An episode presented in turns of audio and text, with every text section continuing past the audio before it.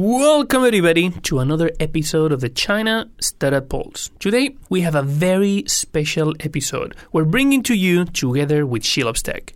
SheLoves Tech is the world's largest startup competition for women and technology. During the last six years, they have created the environment necessary for female lead startups to thrive, championing the best entrepreneurs through education, mentorship, to solve the funding gap for women. R&D and innovation are terms very often used interchangeably, especially in the business world. But how do these differ from each other? Do all inventions drive innovation? Does all the innovation require a new invention? And what is the role that startups play in the space? We have the perfect guest to answer these questions and more. Dr. Yongqing Zheng, a scientist and engineer today, Senior Director of Philips Research and Innovation, and lead at Philips Open Innovation Program for Healthcare Startups. Her long and rich career has seen her do over a decade of research in academia before joining the private sector where she has done it all. She led multiple research departments in different industries, drove several venture projects that led to the creation of two new business units, and also facilitated over 10 open innovation projects involving universities, hospitals, and of course, startups. Dr. Zheng's work on open innovation has been featured in the book Innovation in China, published by MIT in 2016. In this episode, Dr. Zheng helps us drive deeper into innovation and R&D from the perspective of academia, corporations, and startups. This is your host, Oscar Ramos. Stay tuned for an exciting episode we have for you. They don't think about their customer. They don't even know who their customer is. How can women actually support each other? Blockchain is essentially a very fancy database. You can do it now with what is existing today. Music in China it was a crazy thing. You know? Mobile, mobile, mobile, mobile internet, mobile There app. was never lack of data in China. It was more of people who knows how to use data. strikes me as the lack of awareness of what it means to do an exit. You're listening to the China Startup Pulse, your looking glass into the Chinese investment and startup ecosystem from the movers and makers themselves. Please don't forget to share and comment on whatever platform you use to listen to this podcast. Welcome, everybody, to another episode of the China Startup Pulse. Today, we have an amazing guest. We have Dr. Yongqing Zheng. Dr. Zheng, welcome to the podcast. Thank you for inviting me. Dr. Zhang has a very, very, very interesting background. She started working in the academia in China, spent some time abroad where she completed her PhD in the UK, and then came back to China where she was leading Philips R&D teams for 15 years. After that, she started to get involved in the open innovation. She actually was contributed to a book uh, where she was publishing and sharing about open innovation in China that was published by MIT. And uh, right now, she is the lead on innovation for Philips as part of the Philips venture team. Yongqing, you started your role in the academia where you actually spend a lot of time, but then you move to the corporate world. It was uh, relatively different. Can you let us know what motivated that change and how was that experience of science for research to research for applications? All right. Indeed, I have been in the academic world for many years because I was raised in the university campus. And I did my bachelor's, master's, all the way until PhD for many years. I did enjoy working in the academic world and I saw amazing inventions and results from that world. After some years, I also wonder how those results can be landed in the society to really serve the people. So after my PhD, I thought, um, why not to join the industry and see how I can help transfer these technologies into the real world? That's how this uh, motivated me to join the industry. So we're talking about inventions, about creations in the academia, and uh, that's sometimes very connected with uh, very deep research and then the creation of new things. But um, when we talk about innovation, there's a connection between one and the other one, but they're not exactly equivalent. So, from your perspective, coming from a deep tech background, what is the difference between R&D and innovation? That's another indeed uh, experience. When I started my career in Philips, actually I was working in Philips Research, which is a very highly respected uh, research organization. There, I did realize that um, this is different from academic because this is more application research rather than fundamental research. I still felt that the industry needed the innovation from the technical team. If we develop something, then the market will benefit. So for many years, I thought innovation equal to R&D, equal to research. Gradually, I realized that innovation actually consists many more aspects of the business. For instance, not only about technology, but also the business model and about the service, about supply chain, about everything that has impact of on the success of the business needs innovation. So another thing that I learned after several years of working in Philips Research was from lecture from a business leader. She said to me, technology in innovation and invention is very, very important. And Philips is an innovation and technology driven company. However, if we don't have the business model and business right, then all those technology innovation are zeros. Without one, that means nothing. So that was a big shock to me, and that's the time that I realized that technology is important, but as a business, to make a business success, uh, all the other aspects are as important or even sometimes more important than technology innovation this is something that uh, a lot of us that have been through that process. You know, when I was working on my PhD, I also work in R&D, and that was a massive revelation. After you spend years learning how to solve a very difficult technology problem, you realize, wait, I might solve the problem, but does somebody care about it? And assuming that there's a demand for this, can you find the right way to monetize that so it actually makes sense to develop it and take it to market? Can you share any examples of uh, technologies or projects that you were involved that illustrate that case of an, an, invention that was not able to really drive any type of innovation and valuable result until something was changed that was not specific about the technology?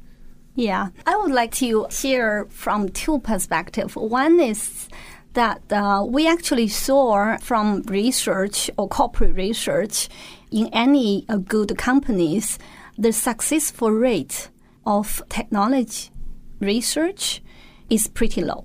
So there uh, we saw the transformation of uh, Philips research from purely invention to the innovation for the real needs for the applications we identified. So there we already made one step further. See, rather than only enjoy doing invention, you need to seek for the needs. You need to really co-create with uh, the customers. So we thought, okay, now we made one step further. That should work. So I wanted to share with you one example that uh, I thought that must uh, be successful, but uh, by the end it did not fly. That was uh, uh, several years ago when I was leading Philips Research Healthcare in China. So we started a project to work on cardiac chronic disease management, connecting the in hospital and the outside hospital, you know, after the patient left. There's very clear needs of the patient to be taken care across the journey. So we also had a very enthusiastic team from both sides, from a leading hospital and from our own organization to do that. We did everything. We did uh, develop the application and we did develop the technology and also the application uh, that can engage the patient to use the application throughout in hospital and outside hospital. We even had some partners to deploy the application So it was very well recognized by one uh, leading hospital that we collaborate with. However, we found it very difficult to scale up. Why? Because there's no real monetization model in place in this uh, the China healthcare system. So in the end, we cannot scale up. So that was basically the time that uh, later I realized that there are many, many innovations similar to what we did could not fly in the past several years simply because the payment wasn't right. There's no clear payers to cover this. Good thing is, of course, after these years, the society is developing towards a better setting to cover the chronic disease management direction. So government started to set up certain structure to get this work. So our work was uh, indeed a foundation for the current application that uh, can fit the, the needs. But it was a big learning for me that uh, you needed to really consider much more than you know part of it all the way through until the landing of a real application word and also uh, get this uh, uh, paid. Otherwise, this is not the end. That was exact. A very similar use case was the one that propelled my change from the corporate R&D world into the startup universe. When we're working similar concept for chronic patients, and as part of that project, there was a section called business model innovation and you have a bunch of engineers working on like electromagnetism, signal processing, being able to difficult challenges, but technology difficult challenges. And suddenly it's like, no, but you know, for this to work, we need to make money. Otherwise, how are we going to deploy that to other people? Let's assume it works, and we trust that you're all very smart, and that's going to happen. How is this going to be sustainable, no? and how are we going to make this uh, this happen? It's a very, very interesting case. And at the end of the day, this can only happen if there's proper equipment that can measure the information, and then this information can be broadcasted in a secure way to a center that can process all the data. So when you have these type of situations, you have these type of challenges. What is the role in R and D, and how are these projects uh, treated? So you mentioned that uh, you started to modify the pipeline in terms of the initiatives to work on by making sure that there was a customer demand. There was uh, somebody that actually needed it. So, how is the, the monetization shaping, or is the monetization opportunity shaping the pipeline of R and D projects right now? Yeah, I think so. Um, so, what uh, is happening in Philips is this. We do have, first of all, for innovation, Philips has an overall strategy so, in the area Philips intended to uh, play, there is a well thought uh, strategy developed. And in that area, we do shared effort as the innovation organization, technical innovation organization, and the market organization to develop what we call the innovation value proposition. With that value proposition, and then we see what is the real needs and with also the effort to validate whether these are the real needs or, fake needs. And that will give the guidance to the innovation projects what should be prioritized and what should be deprioritized. When you think about um, solving problems and building new products and taking new value propositions to the world, We've talked a little bit about the academia, no? the academia being able to create these very powerful, advanced, basic, sometimes uh, technologies. We talk about the corporates, and right now adapting more and being closer to the business and adapting more to the market. What is the role that startups have in an area as competitive and, and complex like healthcare? First of all, healthcare is complicated and is highly regulated. So you must have high quality vendors who can join us to serve this uh, industry, uh, serve these uh, customers. Luckily, you can see that in the past uh, several years, thanks to the entrepreneurs who are highly talented from academic from big companies or uh, right after their uh, graduation, they make many very powerful innovation teams to work on specific topics that they explored and uh, believed uh, important to address important uh, uh, questions. Other thing is that there is a huge amount of uh, social capital to support this innovation. So from that angle, you see that there are many innovation come up from the startup world. From the corporate part, due to the healthcare dynamics, the population, uh, aging population, and also the awareness of uh, the patient and also the healthy living, people has much higher demand on healthcare. Therefore, hospital needed to raise their service level, and the, they therefore raise the request to the healthcare companies uh, as uh, the vendors quite often in the past, we always used to sell boxes to the hospitals, and we better sell as much as possible. But now, what they need is to solve their problem. So, what we do is to sit together with the hospital and look at their needs as a solution. See from end to end what they, they need to solve their problem with that, then we define a total solution that can meet their needs. Normally, when you uh, develop a total solution, no matter how rich your portfolio is, there are always uh, some gaps in between. So these are the places where you certainly need high quality partners to team up so that you can really make the whole uh, solution work well to serve your hospital customers. Therefore, the hospital can serve the patient. So, because of this, the multinational companies are looking for from two sides. One is, of course, for the gaps. We are always keep doing internal innovation to address this problem. But no matter how much you do, you still cannot cover all the needs.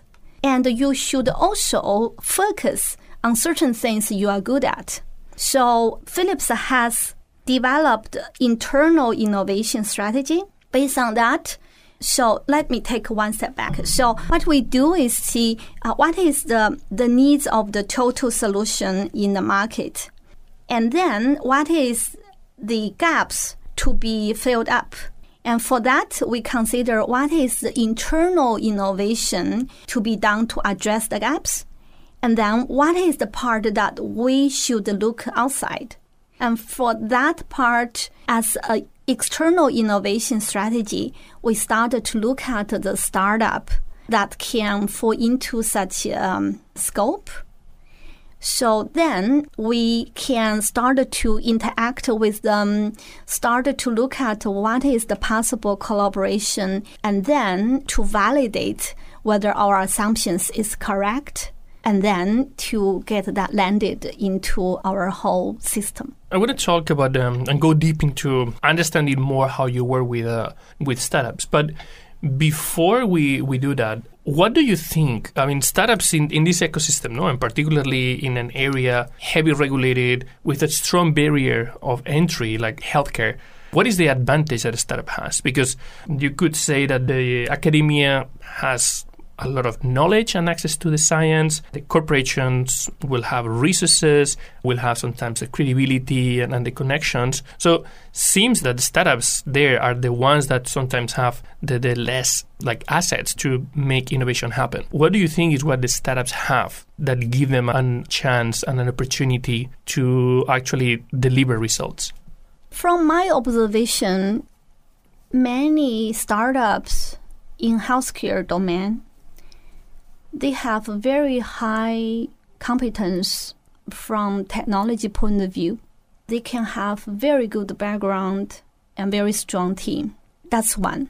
Second, they actually are very practical and they really dive into the application world to identify what is the real needs And they iterate very quickly if that needs is not accurate. And third, quite often you see them maybe small, but they are focusing on one specific topic. If you see one specific topic is addressed by 50 people company, although they are small, but um, 80% of their staff are working on one project, which is not small, actually, if you look back in a corporate environment. So the dedication and focus made them very strong. And normally, if I see also the startups in China, they also tend to have really close collaboration and interaction with the physicians in the hospital. They live in the hospital, they do iterations together with the doctors or even with patients. So I think that makes them very powerful and also very quick. You had experience working in this area both in China and abroad. Is that collaboration between hospitals and startups something that you think runs in a more efficient way in China, or is that a global trend that you've seen in other parts of the world? I think the startup collaborate with hospitals. I believe in the other countries, they also have a very similar nature. As I said, uh, the uh, the the sharp observation of the needs and uh, interaction and act quick if you look at the difference, depends on what type of uh, startups we are talking about. If you talk about device type of startup, in China, you may have the advantage of the industry ecosystem. There, you get the device iteration really quickly.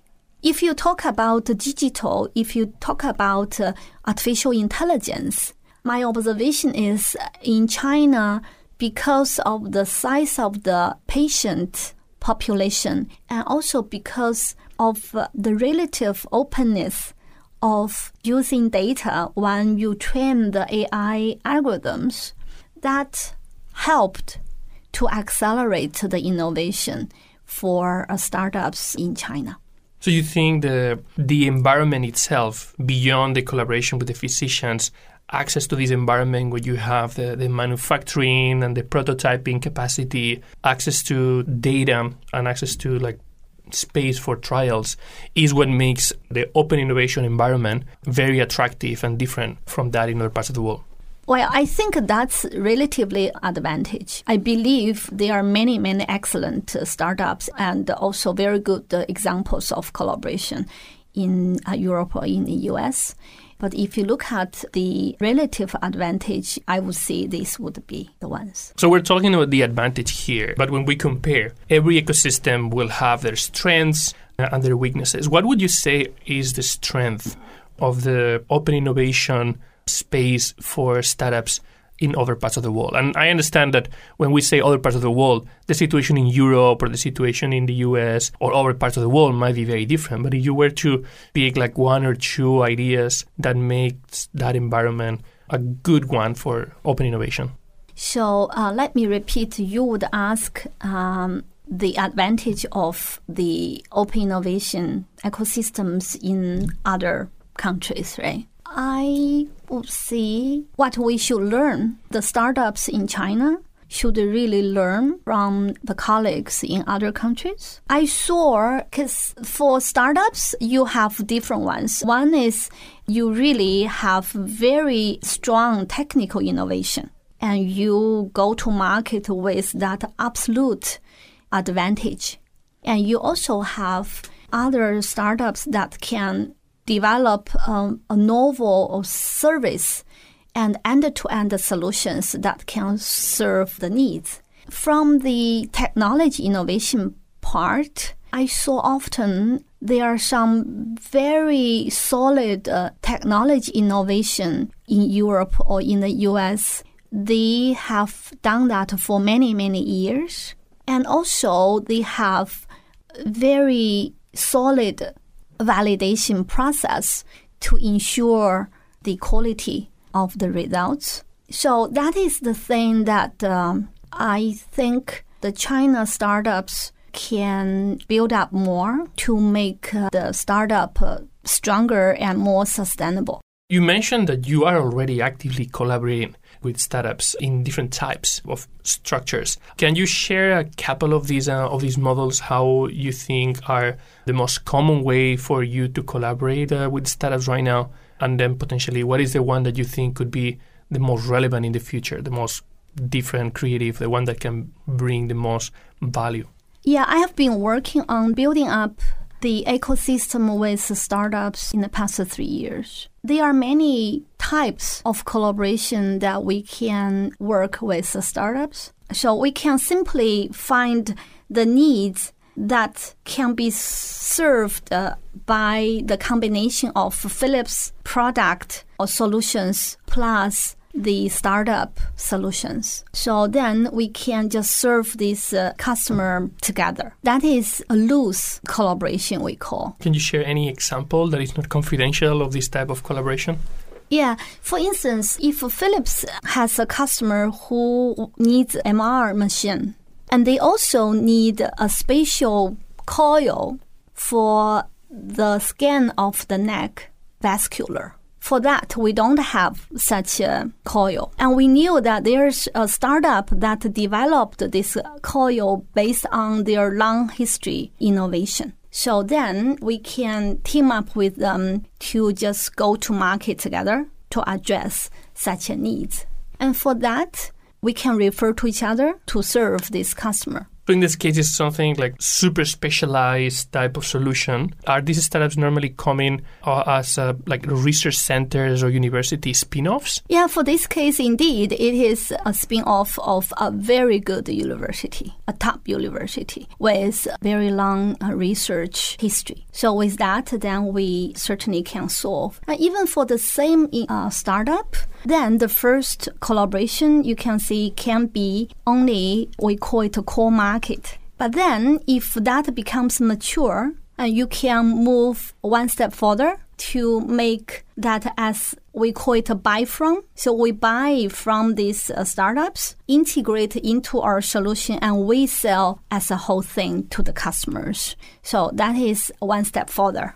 And then if that proves a really good technology, then we can also consider to license their technology and then make it integral part of our solution to make it embedded into our machine and sell that into the customers. Right. The fourth one for us is to do we call it co development. Right. So if you do have some see uh, after we do this collaboration, we identify some new unmet needs which can be developed by leveraging both our strengths.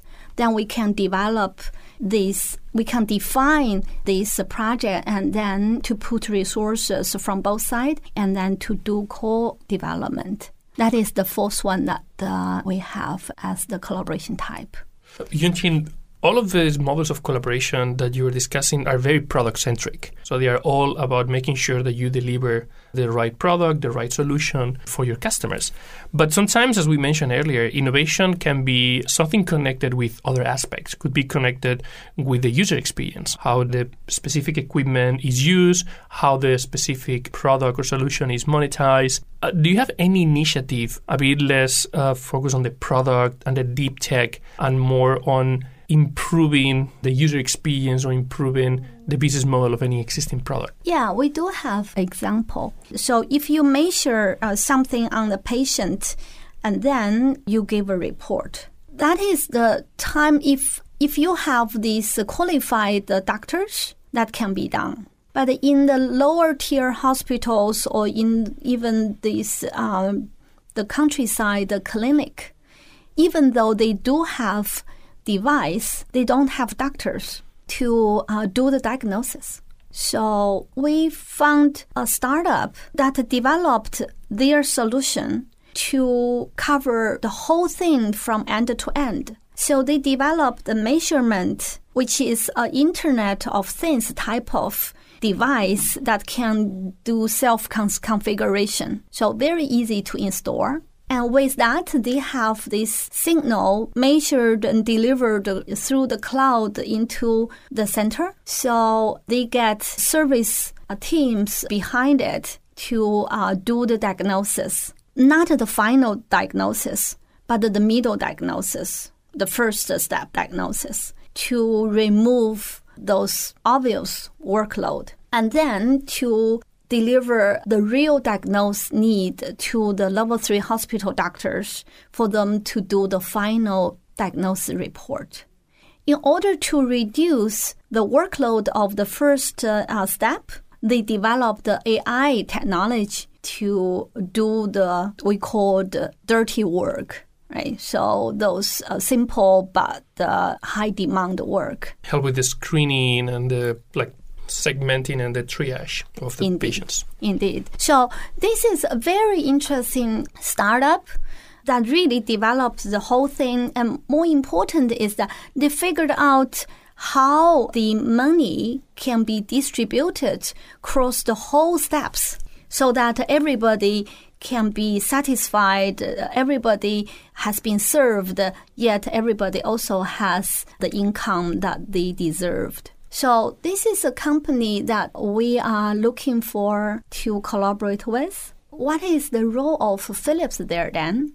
Because normally if you only do the lower tier hospital measurement, it's good, but this is not enough because you do need to make the patient journey. If you make the patient journey complete, then you need to really connect them into the higher tier hospitals. So that is what you called the network uh, of the measurement of the monitoring. And Philips is very strong in level three hospitals. They are strong on reaching the lower tier hospitals. So what we do is we combine these two strengths to cover the whole, uh, we call it medical union, so that uh, we can serve the customers uh, in this direction. The other thing that we also consider is when they look at the technology part, we also have very strong technology on the measurement analysis. So there we also can support them to raise their level of diagnose accuracy when they do the triage part as well. So this is an interesting example where how you can leverage from both sides. It's indeed a very interesting case. Spent a lot of time because that was very close to my PhD when I was working on this type of a of case, but that would be a conversation for another day. Yunchin, Thank you very much for sharing and give us a, a, window on healthcare innovation from academia to R&D to innovation and startups. If any founder, any company wants to reach out to collaborate with Philips in this type of projects, is there any website? Is there any way that they can connect with you? Sure. Yeah, we have a website.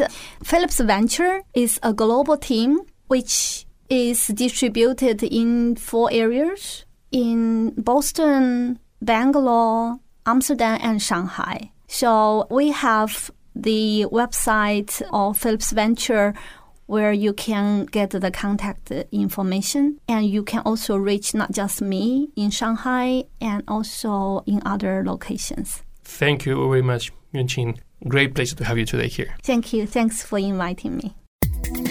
I just want to take a minute to thank our sponsors. China Accelerator is the number one accelerator in Asia. Not only were they the first accelerator in China, but they were the first accelerator in all of Asia. They help companies expand and grow into the China market, and Chinese companies grow into the global market. They're also the only accelerator in Asia to have a unicorn come out of it. To find out more, go to www.chinaaccelerator.com. And thank you to People's Squared, the original and first co working space in China. Based here in Shanghai, it is the ideal place for movers and shakers, teams big and small, to find a place where the entrepreneurial spirit and culture lives to call home. You can find out more by going to people squared.com.